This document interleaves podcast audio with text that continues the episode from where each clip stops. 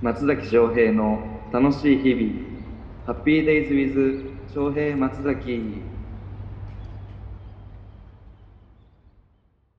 こんにちは、えーこのポッドキャスト番組楽しい日々は私松崎翔平がホストとなってさまざまな職業の方々をゲストに招きそれぞれの楽しい日々を構成しているカルチャーや趣味仕事について枝葉的な要素も交えながらいや、むしろ枝葉がメインの雑談を繰り繰り広げていきます。はい。そして全体の進行役は雑誌スタディ編集人の永畑弘明が務めてまいります。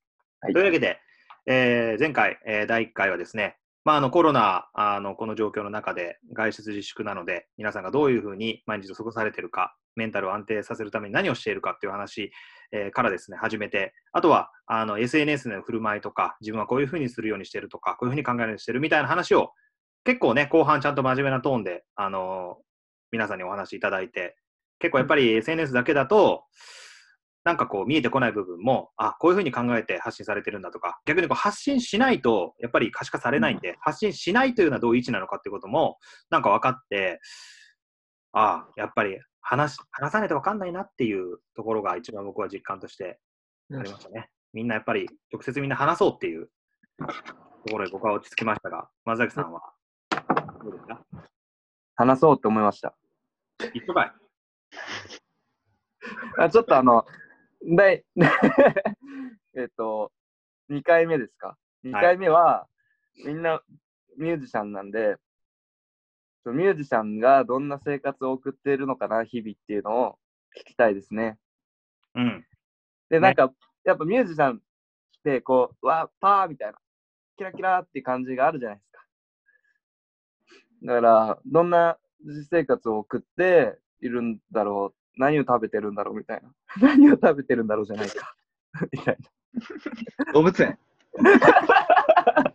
まあ、動物園や、動物園。動物園みたいな感じなるほど。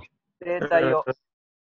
そうね、あと、そのさっき、あの第1回目からの続きで言うと、やっぱりあのご自身のスタンスとかも含めて、やっぱ全部音楽で表現されている方々なんで、えー自分の音楽活動というものを今後どういうふうになんかこう展開させていくみたいな、まあ、過去の話も含めて、しょここから先の、まあ、やっぱりね、あの、もののあれも、えーうん。エイミーさんも、えーなんていうんですか、若手ミュージシャンではあると思うので、これからどういうふうなことをやっていくのかっていうのも、ちょっと聞いていきたいですね。ほいうんあと、松崎さんの将来の展望も聞きたいですね。一緒にそ。れは最後のごなんか2分ぐらいで。2時2分間、長いな。決まってんだ。2分長いね。考えとこえ、何？今ないんかいな。じゃあいらんわ。ということで、まあでこうどういう生活してるかで、まあでも普通に生活はされてるとは思うんですけど、あの、確かにその音楽を作るって日常との境目ってどうなってるのかって気になりますね。どういう瞬間に思い立って、その、う。ねまあ、ミュージシャンと一括りに言っても、みんな違うわけじゃないですか。うん、まあ、そういう話をいっぱいしてくれるんじゃないかと思って。いや投げっぱなしか。まあ、なんでか、なんでも、このポッドキャストの、その、立ち上げた理由というか、あの、かちょっと硬い話になっちゃうんですけど、はいなんかこう、あの、肩書きみたいなことだけで言っちゃ言っちゃうと、すごい分断が起きちゃうなって思って、はい。よあの個人個人の生活って似通ってる部分もあるし、全く違う部分もあるし、違うけど、なんか一緒かもみたいな、その、かもしれない部分みたいなことがいっぱいあると思うんですけど、なんか肩書き肩書きでジャンル分けしていくと、全く違う人たちみたいなうんことになるのが俺はすごく嫌だなと思って、そっか、うん。確かに。ミュージシャンっていうと余計ね。そうそう、ミュージシャンっていうのは特にそうかもなとか思うし、まあ、なるほど。今後もいろんなゲストを呼ぶんですけど、いろんな職業。だだから職業この、いろんな職業を呼ぶっていうのはそういう理由で。あそうですね。結局そこの中にある、えっと、共通項だったりとか、うんまあ、その似ているば部分だったりとかを見出していくのって、まあ、すごく楽しい作業ですよね。うん、うん。それで、やっぱり、そのさっき、ああのーでは水野二人と会った時の話みたいなことしたんですけど、第1回目で。焼き鳥屋のね。そうとかも別にお互い何の仕事をしてるかってぶっちゃけよくわかんない状態でうん話してたりもするし、仲良くなっても別に仕事の話はしないから、その別にかけ離れてるものじゃないんですよね、本当は、やっぱり。素の自分で、でも素の自分でいくって結構その、できる人とできない人いいるじゃないですか。あの、僕多分あんまでき、でき苦手なんですけど、その、はい。素の自分で行った時に何喋ればいいのか、あの、わかんないんですけど、あの、松崎さん何喋ってるんですか？そう、自分がだから俳優とかっていうことは言わないでしょ？仕事の話もしないし。の別にでも、なんか思い出せないぐらいの話しかしてないですよ、基本は。うん。うん。そんぐらいしかないし、もともと、中身に。あ、松崎さんなんだろう。確固たるトークテーマがあるわけじゃないんで。しかないと。えいいわ。なんか、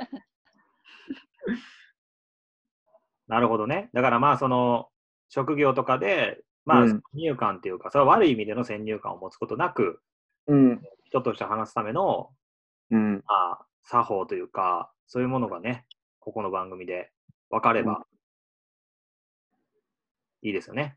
うん。うん。はい。あの、エイミーさんはご自宅にレコーディングスタジオというか、はい。そこでデモも作ってらっしゃってて、はい。あのメインの作業場だと思うんですけど、はい。どういうふうにしてその音楽制作に日常から入っていくんですか？角度というか。なんか、あのー人にもちろんよると思うんですが、うん。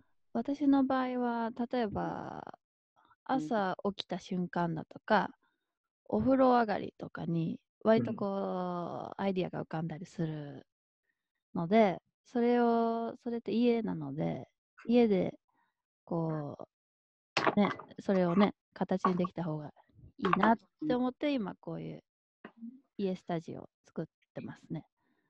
ああ、じゃあ結構その、よし、仕事するぞみたいな準備があるわけじゃなくて、本当起き抜けにパッとはい作業に入ったりとかもする。そうです、そうです。いつでも、だから日常ですね、この音楽作るのは、なんかあんま特別じゃない、普通にご飯食べるのと一緒ぐらいの感覚ですね。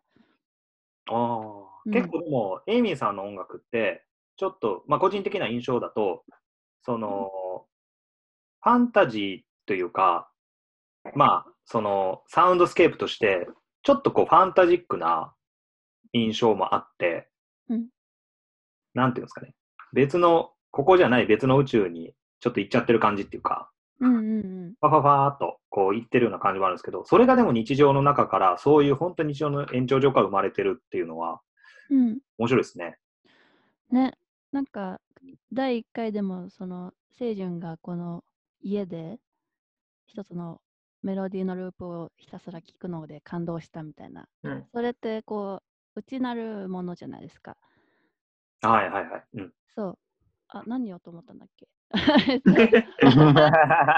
てきたよ。そう。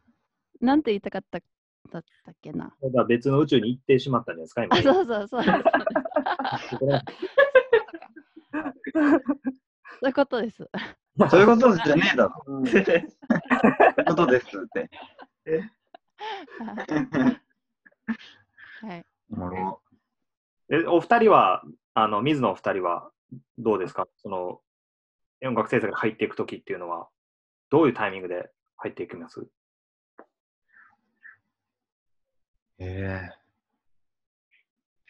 モノナーレは僕がデモを作ってるんですけど、うんあのー僕作らないので曲ほとんど、こう、お尻を叩かれて、トモさんにそろそろ行こっか言われて、あの、そろそろ曲書きよと。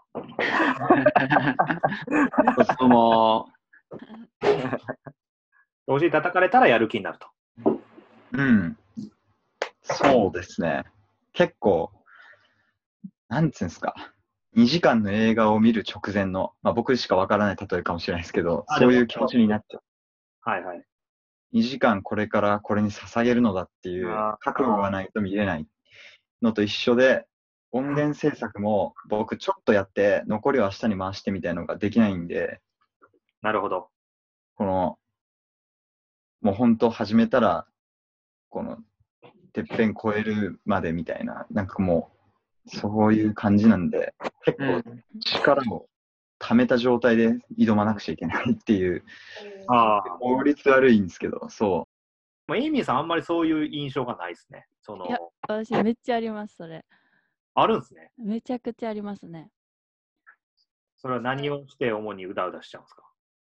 それも、それこそ音作りしてる時とかに、理想の音が頭で鳴ってる時に、じゃあこの機材だな、みたいな感じで選んで、作ってる間に、全然違ういい音ができちゃったりして、うんそういう時に違う曲また作って、ああ。みたいな、なんか別プロジェクト広げちゃって、枝分かれしちゃうみたいそうです、そうです。で、もともと作りたかったのなんだっけみたいな。な。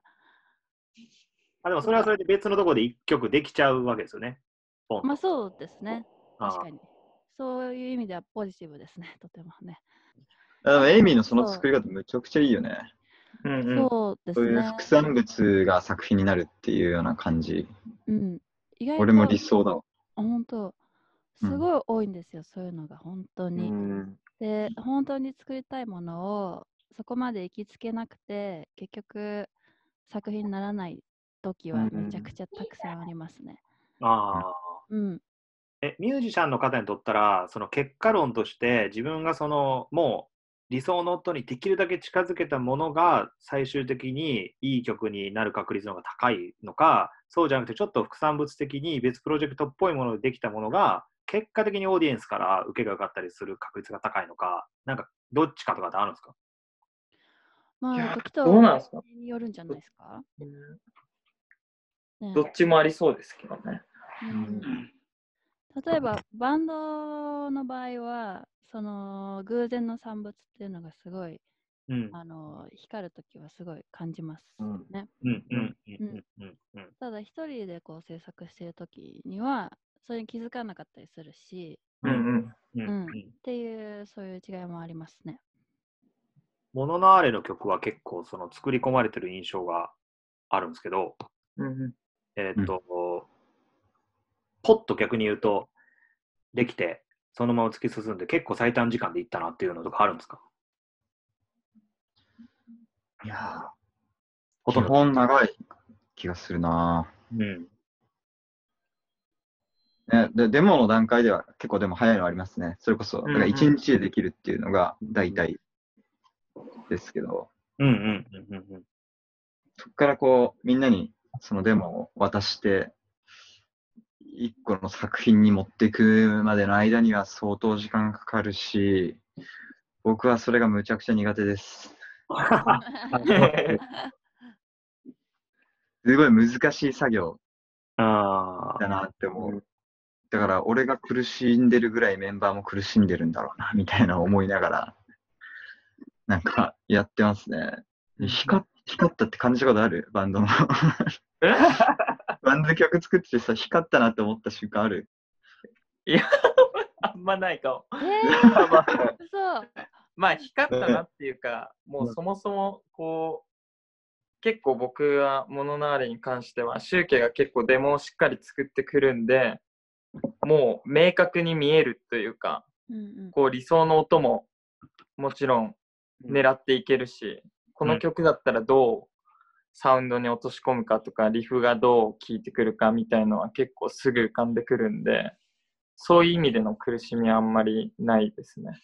うん。もううんもう想像できちゃうっていうか、うん。もう全部の楽器の音とか、この枠で閉じ込めたいみたいなのはすぐ出てきちゃうんで、うんうん。結構僕は楽しいで作れてますね。集計はゼロから作ってんで大変だと思いますけど、うんうんうんうんうん。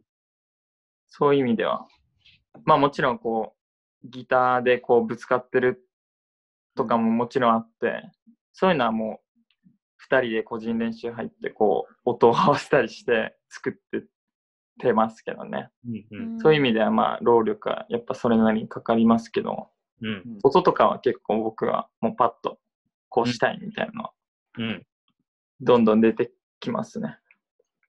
あの、松崎さんが言葉がなかったらが出たときに、すごいそれを、あの、渋谷のトリッキー族で熱弁してたことがあって、なんだ？俺はね、あるかな。えげつないです。いや、安い居酒屋にしかいないですね、俺ね。それは別にいいじゃない。いいね。そうね。美味しいしね、鳥貴族は。もう一回、うん。なんて言ってたんですか？なんていうななんて言ってたんですか？俺？えっとね、なんて言ってたかな？なんかでも、あの松崎はそんなにこう、まあこういうキャラなんで、なんていうんですかね、そんな日常的に何かを褒めるタイプじゃないんですよ。あの、すごい感動したこととかこれ良かったですよって言うんですけど、あんまなんかあれもいいね、これもいいねみたいな感じで言うタイプではないんで、うん。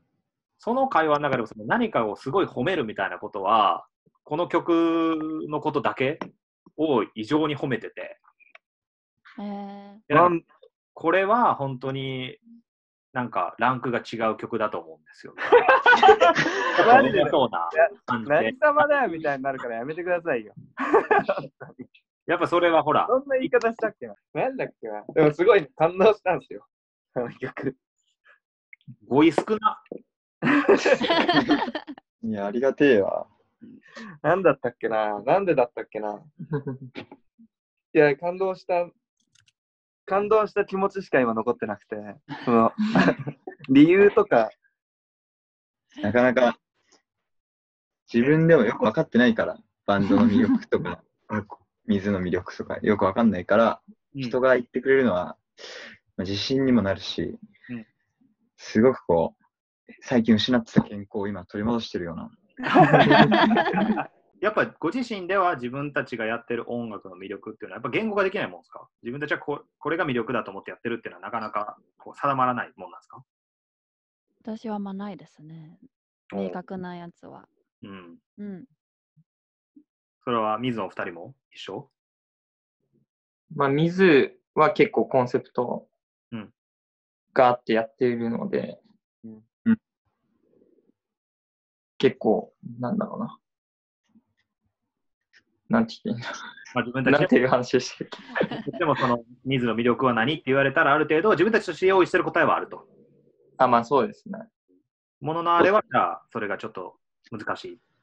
まあ、もののあれはやっぱり、こう、集計が作るものを、こう、僕は、より良くするためにうん、しか考えてないんで、やっぱ難しいですね。僕もわからないところは多いと思います。逆にそのシュウケイさんとバンドやるときに、あの、おシュウケイさんとバンドやりたいなって思うようなポイントっていうのはどこにあったんですか？その、ああ、そもそもやっぱりもうオリジナリティがめちゃくちゃあって、聞いたことないな、みたいな。歌詞もそうだし。だから僕はバンドをやろうって誘いましたね。うん。うん。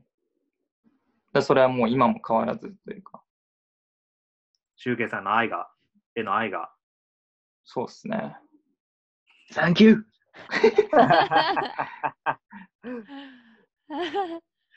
ュウケイさんめちゃめちゃ言わ言われ慣れてない感じになってしまいました。そうですね。ねね直接言われるとちょっとね、小恥ずかしいうん。ですよね。そうなんですよ。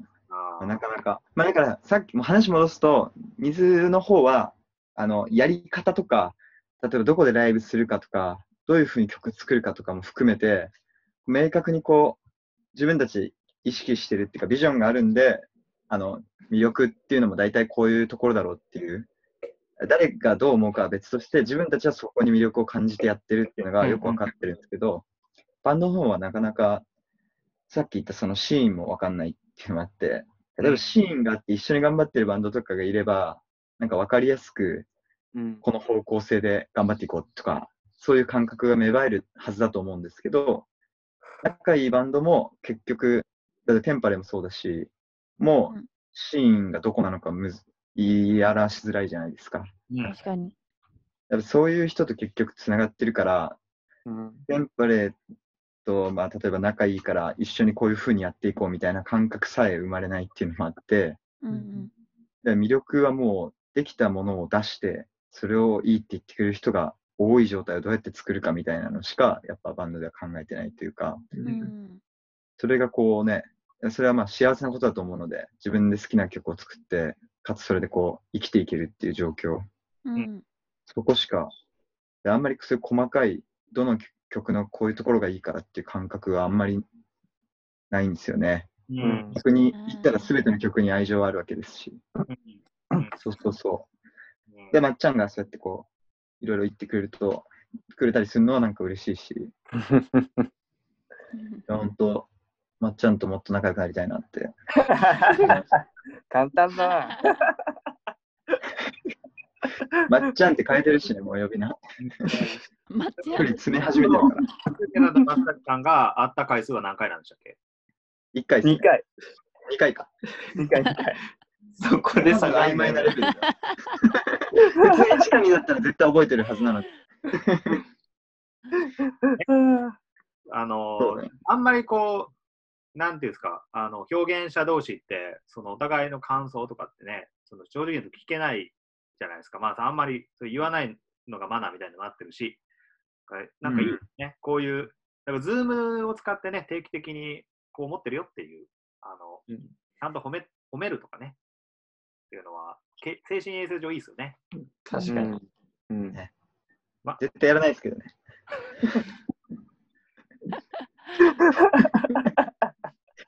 いやいや、そんな顔してないでくださ い。松崎さんは何て言って褒められることが多いんですか？そういう意味で言うと。確かにえ褒められる、褒め褒められないですよ、あんまり。それはほ褒めてほしい。オーディエンスっていうか、松崎のフォロワーの方々とかは、なんかこう、例えば松崎さんのこういうところが素敵ですとか、そうあるでしょ。なんか言ってることわかりますみたいな。ああ、ああ。うん。だから、めっちゃいいじゃん。それいいね。ああ言ってること分かります？うん。すごく粗雑な表現だとは思うけど、それ。言ってることわかりますって。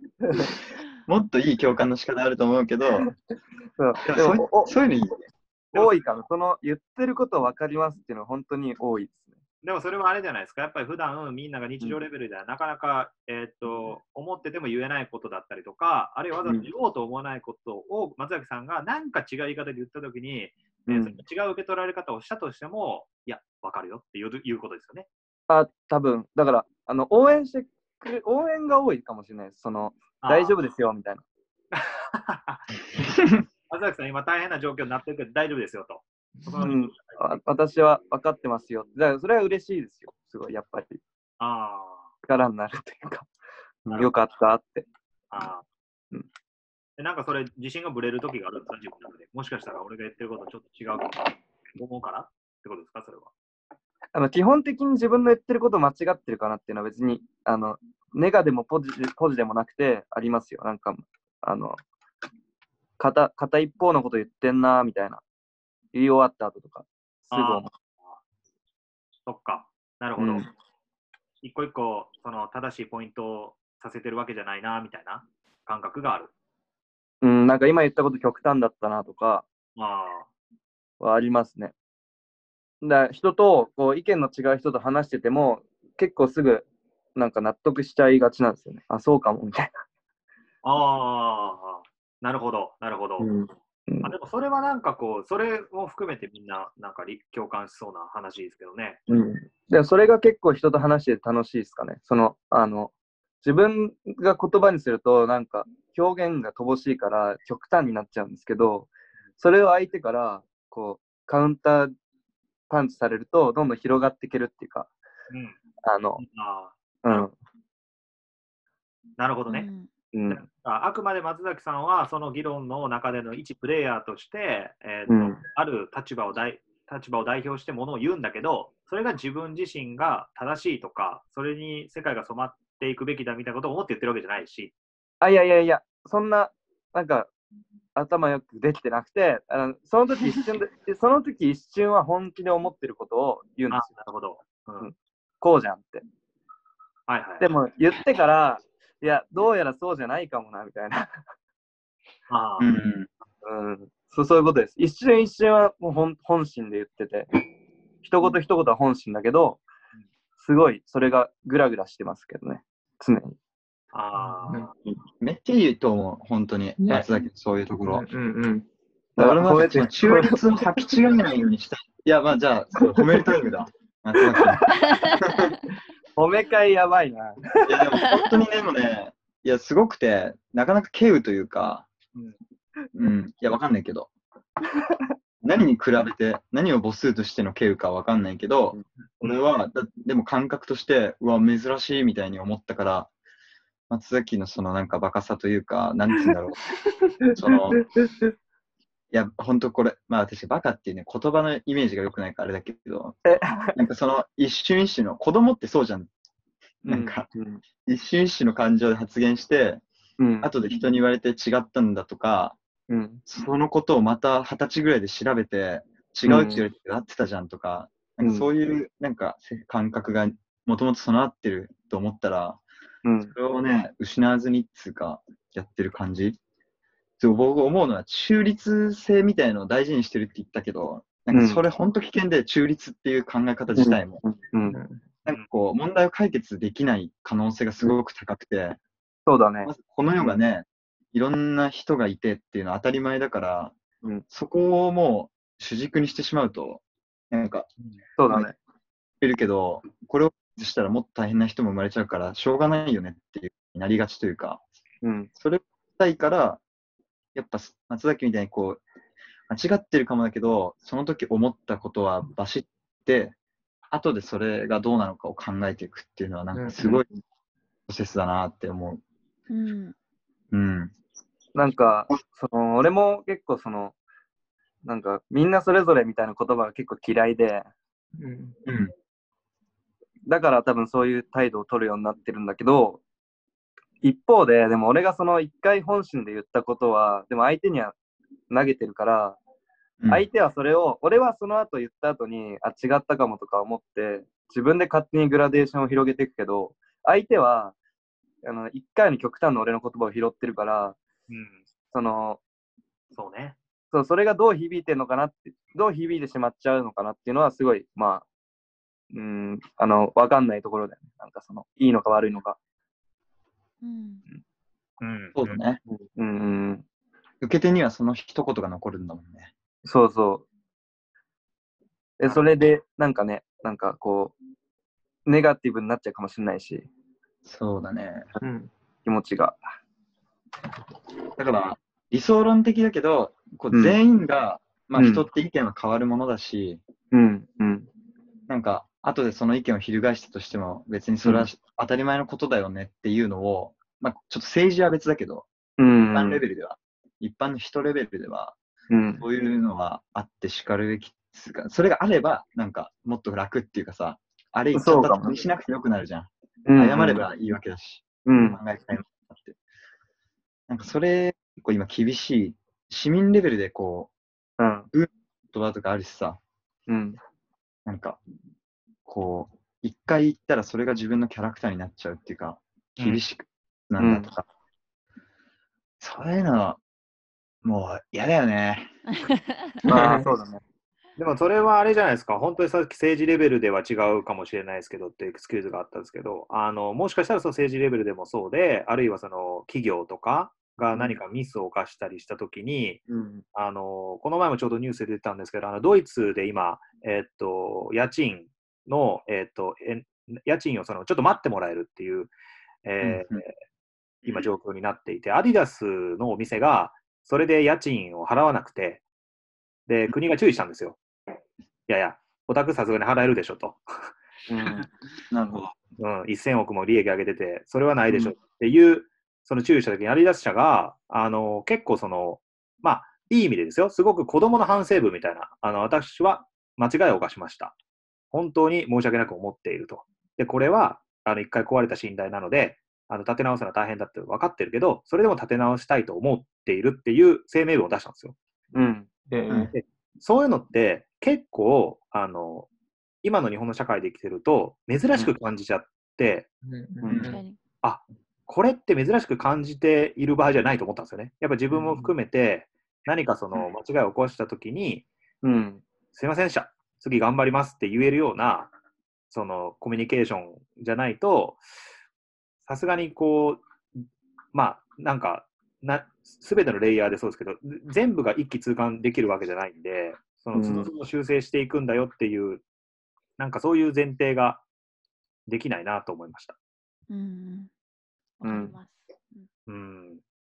そうね。松崎さんはまあ、本当にいろんな印象を持たれるからね。うん。うん。あの、まあなんか、みんな、みんな一緒に間違っていけばいいですけどね。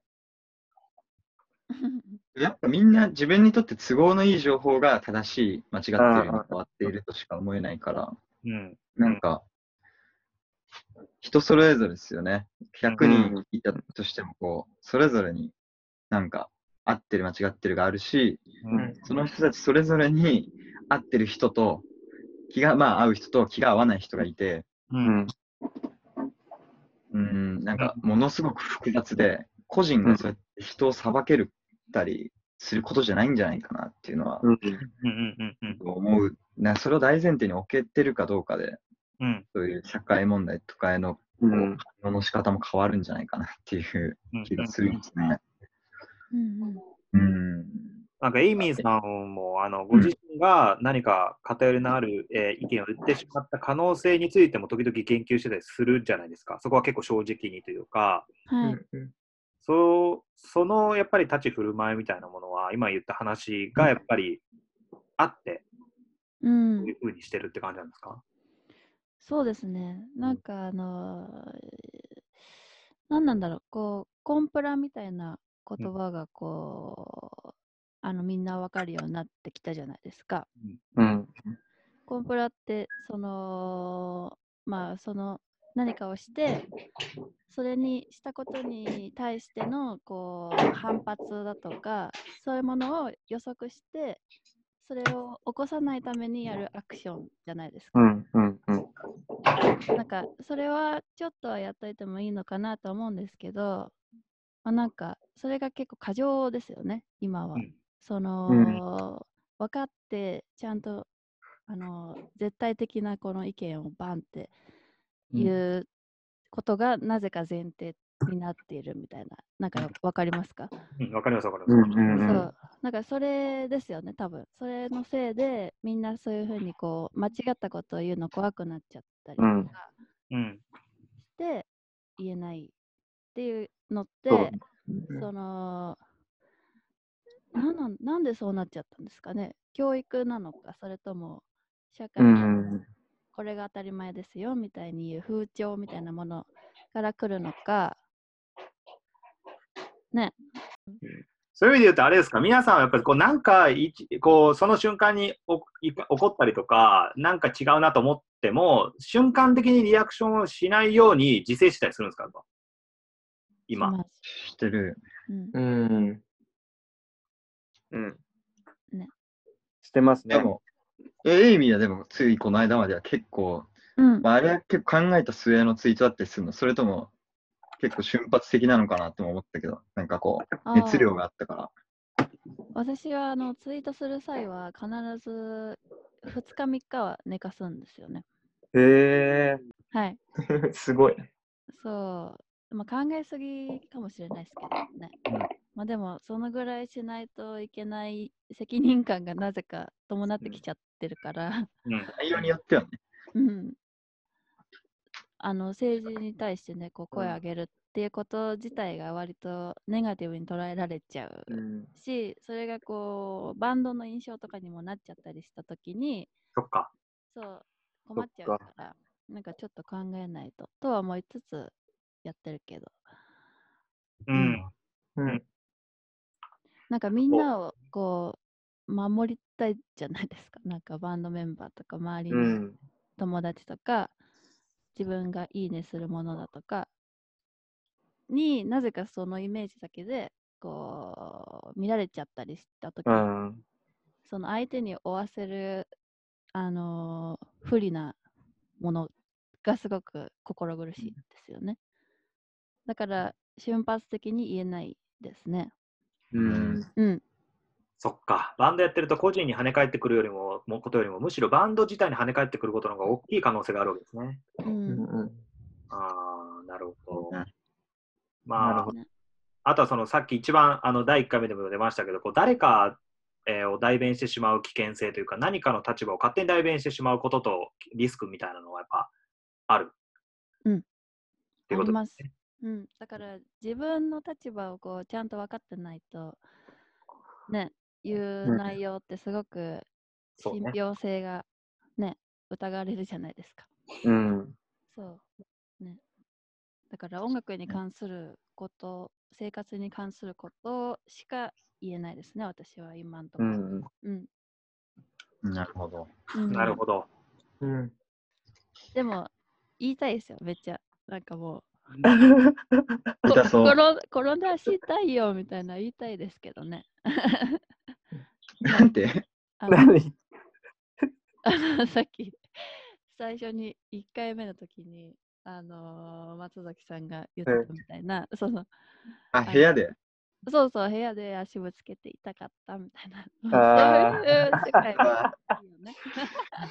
あ、そういうのを言いたいって話か。言ったらいいじゃん。できるのであれば。いや、なんかさ、いや、でも俺すごい思ったんだけど、まあ、瞬発的にはまあもちろん気使うからやめるようになるじゃん。ううんん。うん。こうなんか、うかつに、その、うん変に人のフォロワー数とかもね、考えてて、なんか変に刺激すること言うのもどうなんだみたいなふうに思うかもだけどさ、なんか、それのせいでこう、あの、ネットがね、結構生活に密接になったせいもあると思うんだけど、うんなんか怒れなくな、怒れなくなったなっていうのをなんかすごく感じてて、ああなんかその瞬発的なものじゃん、怒りって。はい。から本当多様性っていう言葉の負の面だなって僕は思って。うんうんうん。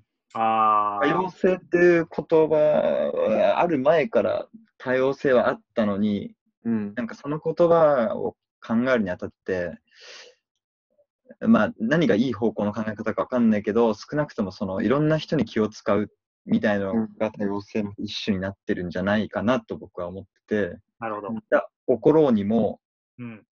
その怒りの先にいろんな人の生活があったり、うん。まあみたいなことを考えて、うんなんか、こう、もむしゃくしゃして、そのまま沈下していくみたいな。でも、確実に自分の心の中には、その、怒りが、こう、粒子となって沈殿してる感じがしてて、それがすごいストレスなんですよね。うん。なるほど。そなるほど。あう。まあ、怒ろうとは思わないですけど、うんただ、こう、おいざという時にちゃんと怒れなくなっちゃうんじゃないかな、みたいな。うんうん。そうですね。うん。うん。難しいの、なんかその、瞬発的なうん怒りとか、まあ怒りだけじゃなくて、まあ感情、瞬発的な感情は、俺は間違ってるとは言いたくないんですよ、すべての人が。はい。うん、ぜうんその間違った感情なんてないって言いたいけれど、でも、例えば、あの、志村けんさんが死んだ時とかに、なんか、中国人許せないみたいなことを瞬発的に思う人だっていたんだろうなとか。ああ。でも俺、それは絶対間違ってるから、なんだろうな。うん。なんかその、そういう意味で言うと、その感情的であるっていうこと自体が今の時代だとちょっと否定されやすいというか、否定的なニュアンスがあるじゃないですか。感情的っていう言葉自体が。うん。うん一番大事なのは感情っすもんね。うんそれが全てだと思うし、う。ん。うん。うん。だから、抑えつけられるものではなくて、うん。でも怒りってすごいいいエネルギーですよね。うん。なんか制作するときに出てくるその歌詞だとか、うんなんかそういう原動力大体私怒りですね。おーおうん それであんなドリーミーな感じに ちょっと違ってすげえな。そうこう曲がっていっちゃうんだろうけど、まあなんか最初の原動原,、えー原動力かが怒りのことは多いですね。うん。でもね、それしょうがないですよね。なんかこの世の中に生きてる限り、うん。絶対みんなあることだろうし、うん。うん。もっとなんか楽しいことを原動力にしてもちろんやりたいですけど。うん。ね。うん。うんねうん、難しいな。わかんない。なんかその、怒りが原動力で全然いいとも思ってしまうし、怒りが原動力すぎると、なんか、どんどん痩せ細ってきそうっていうか、自分も辛くなってくることもあるだろうし、難しいな。あー。でもなんか、そんな、あーもう僕めちゃくちゃ幸せなんですよ、曲作ろうっていう人いるんですかね？いるでしょ、絶意外とそんな人いないんじゃないかなっていう印象。そうね。もうそのまま寝るでしょ。対。寝る寝る。うん寝る寝るか。も。寝るわ。やっぱ何かこう、怒りみたいなものを怒りとして表明する以外の方法を探すときに、クリエーションっていうのが唯一の方法としてあるんじゃないかなっていう。うん。うんいや、。ほんとそう思います。ありますね。うん。あと今思いついたんですけど、はい。そういうなんか怒りのなぜそうなるのかみたいなどうしてもわからない時あるじゃないですか。自分がうんなぜ怒ってるのか、うん。自分がなぜここに違和感を覚えるのかうんっ。ていう時って結構あるあるじゃないですかあ。ります、あります。はい。あの集計の歌詞で私大体それは解決することあります。なんかまた戻ってきて。確かにご。めんごめん。そう。そうあるんです。また褒める会になっちゃったけど。褒めていこう、どんどなんで怒ってるのかをわかるか。確かに。あでもなんだろうほんあの集計的にそういうふうに書いていないですよね、多分時もあると思うんだけど、うん。それさっき集計が言った話じゃないですけど、その人がその時に聞いた言葉で刺さるものは、本来そういう意味じゃなかったとしても、なんかその人のじじ時系列っていうか状況とかで時時に刺さる時があるみたいな。ん。ああ、うん。それと一緒ですね、きっと。うん。うん。まあでもなんか、あると思います。僕はだって、どっちかというと興味あるタイプですし、そういううん。理不尽な事柄とか。う。うんん。うん、ななんかね、でも、そこに感情的になった後に、あの、それを精査する時間をみんなが持ってたら一番いいし。感情をコントロールするっていうのを、その、感情のこのピークを下げるっていうことじゃなくて、ピーク来た後に、それの理由をちょっと考えてみたりする。楽しいとかの理由は考えなくていいかもだけど、うん怒りに関しては、あ他の人にネガティブなね、あの、ダメージを与える可能性があるから、その後に精査できたら、それが感情をコントロールするっていうことなんじゃないかっていうう。ん。いつまでも怒り続けてるとかじゃなくて、うん。うん。うん。うん。でもその、スタートとしてね、怒りっていうのは絶対必要っていうか、うん。そこまでしないと気づいてもらえない人たちってたくさんいると思うし、うんそう。まあ、うんぼ僕はそんなに怒るほどの、なんか、なんていうんですかね、悲痛な人生を送ってるわけじゃないから、うん。だからこそ難しいっていうか、うん。音楽には直接的にこう、ひ変換できないんですけどね。そういうこう立場から見たときに、それでもやっぱり感動できたり共感できる作品というのは過去にありました？なんかそういう自分の、えー、と今の立場、怒るべき、えー物事がそんなに身近になくても何か感動できたりとか共感できたりするもの？あ消え 消えてた。共感 ちょっと、あの、ないですね。でもなんか感情表現が絶妙な、えー絶妙だなと思えた作品。だから、でも、確かに僕は、だから音楽とかの趣味もそうです。だからずっとこう、ぶち上がるとか、うん泣かせるとか、そういうのはもう全部苦手で、うんなぜならそこまでの、なんだろう、例えば恋愛したことない人がこうラブソング聴いてもこうあ、なかなか来ないっつうか、うん。じゃないですか。うん。失恋の歌を聴いても、そもそも恋愛したことないしっていううんのみたいな感じで、うん。なんかこう、基本的に、まあいいや、その話は。なんか例えば、だから見つめとか好きですね、僕、本当ああ、電波にもだけど、なんかこう、うん、結果が出ないままうん。とか、何も起こってないとか、うん。なんかそういう空想な感じに、うん。なんか空想なのがいいから、そこに浸れるからっていうよりは、なんかわかるわ、みたいな、こういう 何も起こらないこともあれば、うん大したことなかったり、解決してなかったりってことばっかだったなみたいな風に僕は思ってうん。共感することあります。音楽で言えば。うん。うん。こ結構他のジャンルでもあるんですけど、ちょっと今パッと出てこなくて、でも感動したことはあります。確かに。うん。うん。うん。うん。なるほどね。なんかまあ、だからそういう感情表現を逆にこう、模索していくっていうのは、あの、アーティストとしてはすごくエキサイティングなことですよね。そうですね。うん。だし、その時の自分の状況で、何でもないようなものっていうテーマで作っても、絶対聞いた人が引っかかるポイントがおそらくあるんじゃないかっていう、うん。バーの小競り合いみたいなうん。のが、もうちょっとこう、これは怒りだとか、これは悲しみだとか、そのどれでもない何かだみたいな感じで 引っかかれば、一番いいなっていうふうに思ってます。うん。うん。う。うんん。うん。俺、このポッドキャストの最初に、ほら、あの、なんか、みんな実は似たようなことを考えてるかもしれないし、知れ考えてないかもしれないみたいなこと言ったっすけど、でもなんか、なんだろう、夢を見たい人もいるじゃないですか、もちろん。はい。うんアーティストが SNS をやってることすら嫌な人もいるかもしれないじゃないですか。まあ、まあいると思うし、はい。俳優とか特にそうだと思うんですけど、うん。難しいな、このポッドキャストって今思っちゃいました。結構加担しちゃったなと思って。その、なんだろう、夢じゃない方に。ああ。こういうことで夢は損なわれるんですかね？っていうわわかんないですけど、なんか、うん。返し。まあ、でも今のこのポッドキャストを聞いた人は、うん例えばストレンジャーシングスをうん、あの副音声付きで見るのとい一緒。超つまんなそ あでも、まあ、好きな人からしたら、う。あなんか、あ、でもこれ以上聞くのやめようにもできるし知りたい時にそういうタイミングで聞いて、うん。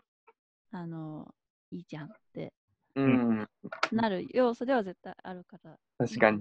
かね。うん、ああ。じゃあまあ、もうだいぶ後半ですけど、あ そのバランスって、おのおのどう取ってるんですか？自分が発信して、その生っぽいこのところと、やっぱ自分がこう表現としてまあ音楽を出していくと、そのなんかこう、切り離された部分と、その自分の生の声のバランスっていうか、まあ例えば、めちゃくちゃわかりやすい例で言うと、そのライブ中 MC しない人とかもいるわけじゃないですか。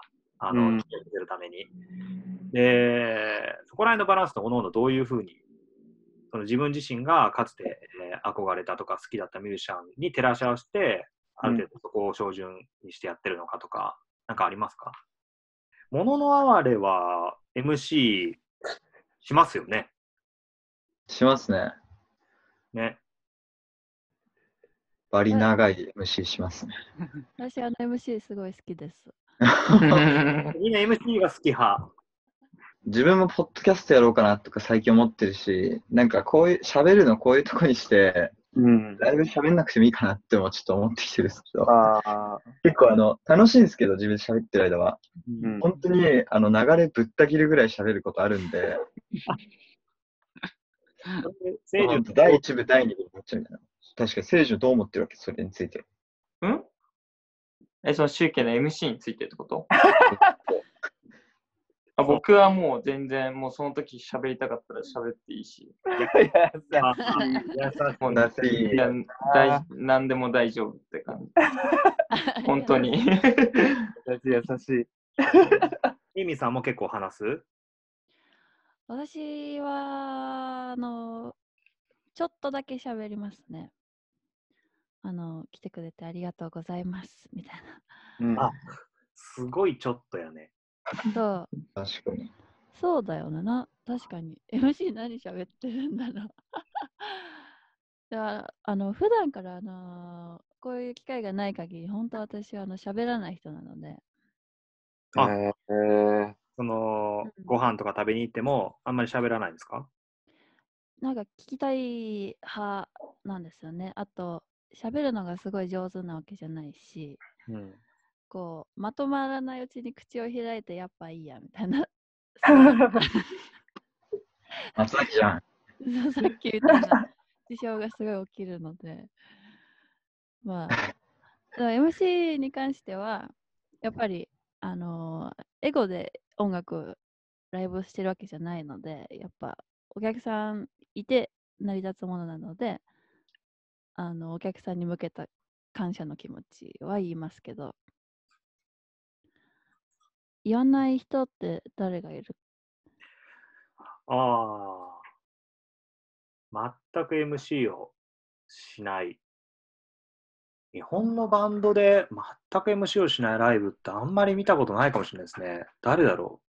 灰野刑事さんとか？極端 極端。ずるいや、MC、MC ね。聞いてる側としては、なんだろう。あ、すっごい話面白い人いるじゃないですか、時々。うんそっち本業ちゃうの？みたいな。あ僕だから、あのー夏目さんの漫談とか好きでしたよ、シャムキャッツ。ああ、夏目くんうまいっすね。確かに。一個めっちゃかっこいい MC を思い出したんで喋っていいですか？フィーダーっていうバンドがいまして、あの日本人がベース弾いてるんですよ。ロンドン、あのイギリスのバンドなんですけど、ティーダーですか？フィーダー F です。フィフィンダフィーダー FEEDR です。っていうオルタナのバンドがいて、はい結構売れたんですよ。てかイギリスでめちゃくちゃ売れてて、で、日本人のベーシストなんですよ。タカさんっていう。で、その Feeder がフジロックの Red Marquee であのトリを務めたことがあって、ー。うん。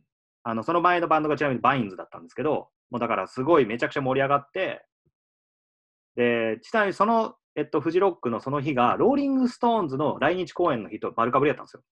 えで確か真裏が My Bloody Valentine なんですよ。ー。うん。でまあ結構、いわゆる世のロック好きと言われる人はどっちか行っちゃうい行っちゃうんですよね。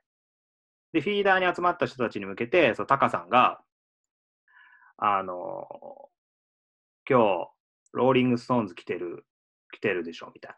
で、裏マイブラでしょ、みたいな。ここに集まったお前ら一番かっこいいよ。って言って、俺もボロ泣きで、M、一番感動した MC ですね。あ、なんかね、その、で、あの時に、なんかアーティストが、俺たちのこと、俺たちみんなかっこいい、かっこいいって言ってくれるけど、一番かっこいいのはお前たちだよ。っていう、なんかこの、うんうん。なんかこう、100周した男気。あの、もう、臭臭いを超えたところの感動みたいなのがあって、あなんか結構ぶち上がったなっていうのをうんうん思いましたうね。んそれが好きですね。そういう MC いいなと思いましたね。うん、でそれをナチュラルにできちゃう人ってすごいかっこいいですようんね。ねタカ、タカさん。ね高さ。タカさんタカさん。ああ、かっこいいですね。ロマンチックだな。うんでしょ？でもタカさんが、じゃあ、えポッドキャストでシンク洗ってるの聞いたらどうすか？誰を傷つけようとしてそれで、あの、同じテンションでしょ？多分高さんが喋るとしたら。同じテンション、同じテンション。え、何して潰し時間潰してんですか？シンからってるよ。かっこいいっすね。かっこいいかも。俺もシンク洗おうと思う、やっぱり、それは。かっこいい。うん。言い方したいか。全然大丈夫よ。確かに。うんうん問題ない。まあ、うん。ね、でもね、やっぱタカさんも別にそんな小さい、幼き頃からね、そんなにずっと、そんな お前らいっぱいかっこいいよって言えてたかって言ったら多分違って、うんおそらくやっぱりこう、年の子とか、場数とかでこう、出来上がったそういうキャラクターっていうか強さなんだろうなって思うと、まあ俺が本当 MC でこう流れぶった切っちゃったりしてるのもまあ必然というか、この今後学習してだんだん良くなっていくものなんだろうなって。自覚がある。いや、もうキャラクターを変えられないからですよね。うんそうだね。うん、本当に難しい。うん。失敗から学んでいく。そうそうそう。なんで、で、エイミーもね、4、5年後にはもう全然めちゃくちゃ喋るようになってるかもしれないし、そうだね。あーエイミーさんでも喋ってるキャラ、ちょっと逆に想像できる。マジ？できますか、全然できないです、自分で。すごい不思議なことをずっと喋ってる、あの、感じとかはね想像できるんですけど、なんか竹馬ぐらい長いブーツ履いて、で、なんかこう、カッポしながら、私の日曜は、ネットフリで始まるの、みたいな。ああ、そのタイプのね、そのタイプの MC ね。はい、ありますね。どう？どう？確かに。うんまあ、ちょっと参考にします。やんねえよ。あでも、なんか一個、あのー、清純から言われて気づいたんですけど、うんはいあの、リンゴ音楽祭に出た時に、清純が裏にいたんですよ。あのー、ひ待機するところに、ステージ、去年か。うんで、私のソロであのバンドセット出た時だったんですけど、うん私ソロの時になると、非常にこうアグレッシブな雰囲気になるらしいんです。自覚があんまないんですけど、それに、だからあの、終わって、バンドをこう、ジャーンって閉める前に、もう、バーンってに帰る 帰るんですよ、私。もう、やっ、終わった帰るじゃあねみたいな感じで袖にはけてったら、聖樹にめちゃくちゃびっくりされて、そんななんだみたいになって、いや、マジでびっくりしましたよ。まあ、あれもうビッグスターですからね、あの立ち振る舞いは。あ もうマイク置いあーそういうこてとか、袖にターンって言ってて、俺笑っちゃって、マジで、かっこよすぎるでしょ、みたいな。えさっきの竹山ブーツそういうイメージよ。そういうことか。そうそうそう。なんかこう、ステージをカッポしていくつうかさ、うんうんなんかその感じが似合うよね、エイミーが。うん、似合う似合う。そうなんだ俺それやっては 袖履きようとしたら多分マネージャーにまだ曲終わってないよって言って元の場所に戻される可能性高いから。そうか、中継さんそういうキャラじゃないのか。ちょっとロックスターっていうのは。いや、やっぱりなんかそういう覇王色じゃないんですよね、僕は。あ惜しい読んでないけど、なんかそういう人に言われたことがある。でも、その子は、エイミーは覇王色って言ってた。おお、へえ、覇王色ってテンパレー見て、テンパレー見て、そう、すごいエイミーみたいな。覇王色ってすみません、どういう意味ですか？いや、もうわかんない。ななんかの漫画かなんかじゃない？ワンピースでしワンピースかワン。ピースそうそう。俺はなんか、見聞色みたいな。いや、もう調べてるのやめた確かに。エイミー早いな。ああ、覇王色っていう人は覇気が出るのか。さっき言ってない。あさっき。覇ってやつですね。うんそうです、パーってやつ。これを持つ者には王の資質があり。いや、王の、いやね、うん、なるほど。そういう感じでそういう立ち振る舞い、まあ、エイミーのその根本がどうかは別としても、そういうステキンが似合うよね。そうか。うん。それは本当、うん結構、なんつうの、あの、地のものっつうか、うん。羨ましいと思う。俺、でできないもん、絶対。その ブーツは履けない、俺は。うんブーツ開けないですね。うんあでもそれ、あのーそれはなんかこう、やろうと思ってやってるんじゃなくて、なんかやってしまうというか、なんかそれの結果的にそういうふうに言って言っていただけたならすごい良かったなって。ま あそれね、一番いいよね、だから。うん自然に思ったね、それができるっていう。そうっていうのも、なんかあの大学の授業で、そのプレゼンテーション論みたいなあの授業を受けたことがあるんですけど、例えばその見せ方をこうシナリオライターさんだとか、そのステージのなんていう職業か忘れちゃったんですけど、こうステージを総括する部官舞台監督。あ、うんそうか。あの、そういう人がいらっしゃる。で、そういう人の仕事は、そのアーティストというものをこう、よりマックスの状態でこう持ち上げる人でなので、その MC を操作したりだとか、こう、こういうふうにライブをしたりしたらいいですよ、みたいなのを操作したりだとか、する職業が実際にあるっていうのは、うんうんあのーすごい真逆に進めたらいいですよね。なんなんていうんですか？あのーうん。ナチュラルにいることによってそうなれたら一番いいですけど、うん。そういう仕事もあってこうこうガーってなっているあのアーティストさんもうん。いると考えたら なんかおか面白い世界線じゃないですかそれって。なんか操作された、あのー出来上がったもので、こう大衆がわーってなるものを売る売るっっていう、うん。うん。うん。そううんそれってすごい怖いなって思ったり、す。ごいなと思ったりするんですけど、まあ、だからう、んその、あれですよね、その、もともとがネイティブにそういう方じゃない方を持ち上げて、行って、ロックスターみたいなものを作ってた時代もあったそうそうそう。それでやっぱり本人の精神性と合わなくて、ちょっと早めにお亡くなりになったりとか、うん、バンド辞めちゃったりね。すごい売れたりとか、ね。う。ちも、うん、あるのってうん。怖い、怖いし、すごいことで。ねっていう、すいません、そういう話をしちゃった、今。いや、だからね、舞台に合わせてそのキャラクターを操作するんじゃなくて、もともとそいつが持ってるキャラクターに合わせて舞台を操作する方向に行ったら、そっちはあ面白そうだよね。それっていうのを言おうとしたよね。うん、うん、うん。うん。そういうことか。言おうとしたっていうか同じふうに思うそれ素晴らしいなって今あの。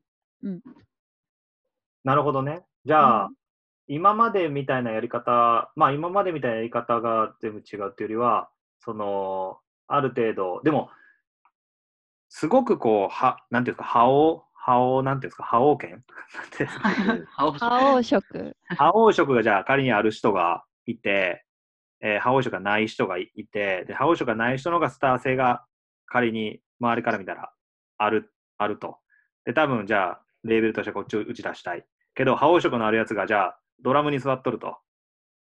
うん。その場合はどうしましょ ドラムが一番前に来るっす。う前に来るスタイルね。ドラムが一番前で、ボーカルがその後ろで歌うみたいな。覇王色を前に持ってきて、それが新しいスターの育て方。育てると。そいつはもう覇王色持ってるから売れ楽しいと、それで。うん。覇王色持ってないやつは後ろで歌ってるのがちょうど心地いいっていう感じの。そうですね。それはまあ、本人たちか相談してほしいですけど、僕青らがじゃなくても、そう前に立ちたいかもしれないですね。いや、そうそうそうそう。うんそのパターンあるよね。うん。いや、めっちゃだから大変だよね。うん。それをだからこううまくコントロールして、まあ別にもともと覇王色じゃないってやつも、覇王色でありたい。なんで俺こんな覇王色の説明しなくちゃいけないの？青色専門家の。俺読んでないなんて。というわけでですね、結構あの今日は思ったよりも想像以上に、あの皆さんのミュージシャンとしての立ち位置っていうか考えみたいなものがかなり深いところで理解できたんじゃないかなと。いやー、面白かったですね。うん。楽しかった。楽しかったね久々にすごいたくさん喋れて嬉しかったです。ああ、よかった。あよかったです。そう、皆さんにこう言ってもらえると助かりますね。あ気持ち的に。まあ、あとはその松崎さんがこれからホストとして、えーどんどんこう腕を上げていただいてね。ねあの ナンバーワンホストを目指して。確かに。ナンバーワンあれですよ、あの、スターになるんですよ、これから。松崎さん。はい。どうですか、松崎さん。笑ってもうてるから。いやー、あのー、楽しいですね。なんかあの、な今回のこの回の感想をちょっとうん。短くまとめていただいていいですか？えっと、まあ話が飛んでくのはいいことですね。ポンポンって。うん。なんかその方が、本当に思って、よ用意してない言葉が出てくるのが楽しいなって思いました。自分でも。うん。うん。うん。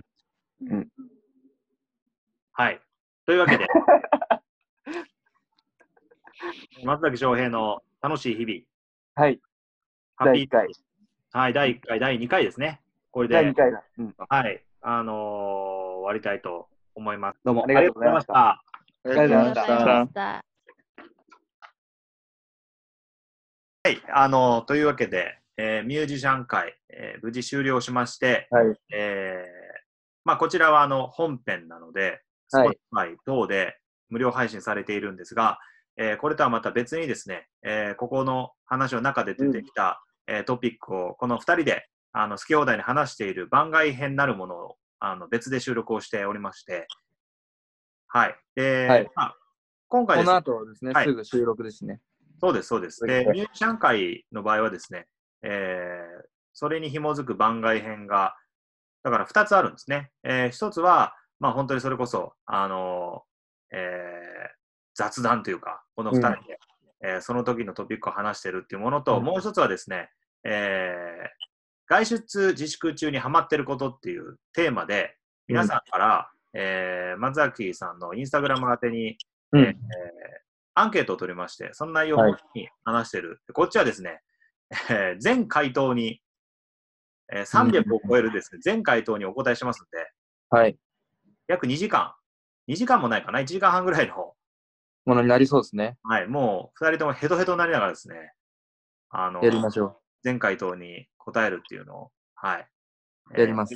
で、えー、その2つをですね、えー、このミュージシャン会に紐づいて、えー、お出しして、で、こちらはですね、あれですね、あの200円で販売をします。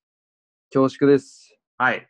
で、これどういうことかと言いますと、まあ、あの、Spotify のこの無料で配信されている方の番組はですね、今のところ、えー、ノースポンサーで、えー、全部自分たちで、えー、いろんなものを持ち寄って作ってます。はい、えー、なので、えー、この番外編で、えー、出た売り上げをですね、えー、うん、全部その制作費の方にあの回したいというふうな試みを、うん、そうですね。ここに、えー、アップされてるかというとですね、あの、松崎さんのインスタグラムの、えー、プロフィール欄にリンクが貼られてます。で、うん、そこをタップしていただくと、そこで、えっ、と、1話200円でご購入いただけますので、はい、えー、ぜひですね、皆様、えー、もしこの番組を聞いて面白いというふうに思っていただけた場合はですね、あのそちらの方で、まあ、何ですかね、ちょっとしたドネーションというか、そのサポートっていう意味合いも、うんうん、結構ある、えーえー、あるんで、えー、この番外編は。はい。はい。ぜひ皆さん、ね、はい、ご協力いただければと思います。はい。えー、皆様よろしくお願いします。じゃあまた、えー、次回、えー、お会いしましょう。さよなら。お願いします。